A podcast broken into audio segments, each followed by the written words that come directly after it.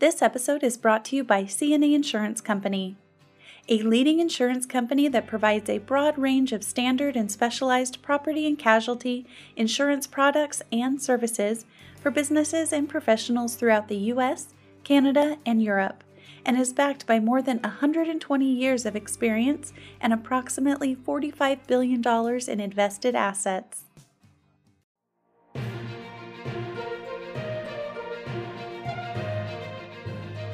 Hi, this is Alyssa Burley with Rancho Mesa's Media Communications and Client Services Department.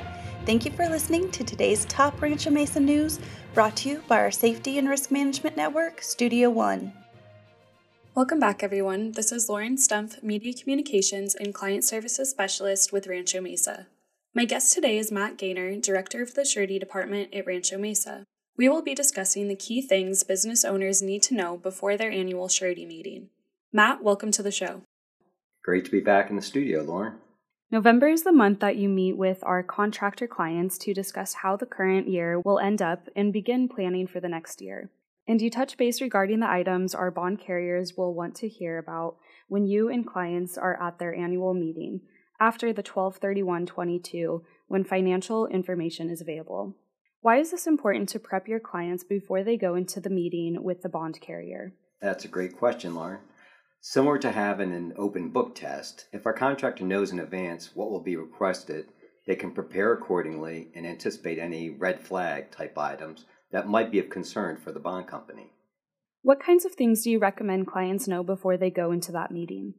So, first, our clients should review the items on their balance sheet with an emphasis on cash, accounts receivable, borrowing against the bank line of credit, and equity. Another document to review, the aging and schedule of accounts receivable, will be very helpful to determine what amount is in excess of 90 day collections. Next, they should be familiar with the revenue and net profit or net loss from the income statement to reflect if 2022 was a profitable or losing year. Also, a discussion of any Paycheck Protection Program, the PPP money, that was loaned to the contractor, and if the entire amount was forgiven in 2022. Okay, that makes sense. Our clients should fully understand their company's financial situation before they meet with their surety. How familiar with the details of their contracts should they be?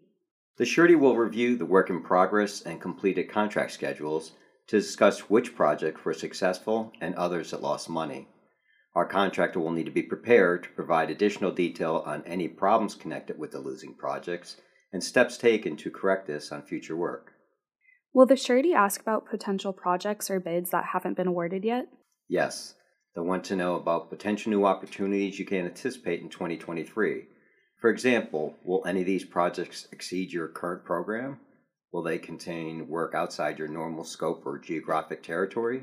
Again, we need to make sure they are prepared to address how they will manage additional risks that may be a concern to the bond company. Also, we'll want to discuss, discuss tax planning. Think about what additional withdrawals they anticipate to cover taxes, etc. Those are all great tips. If a contractor knows their numbers and can answer the bond carrier's questions, I'm sure the meeting will be much more productive.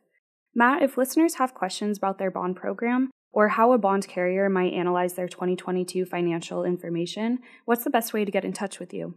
So I can be reached at 619 937 0165 or mgaynor at ranchomesa.com.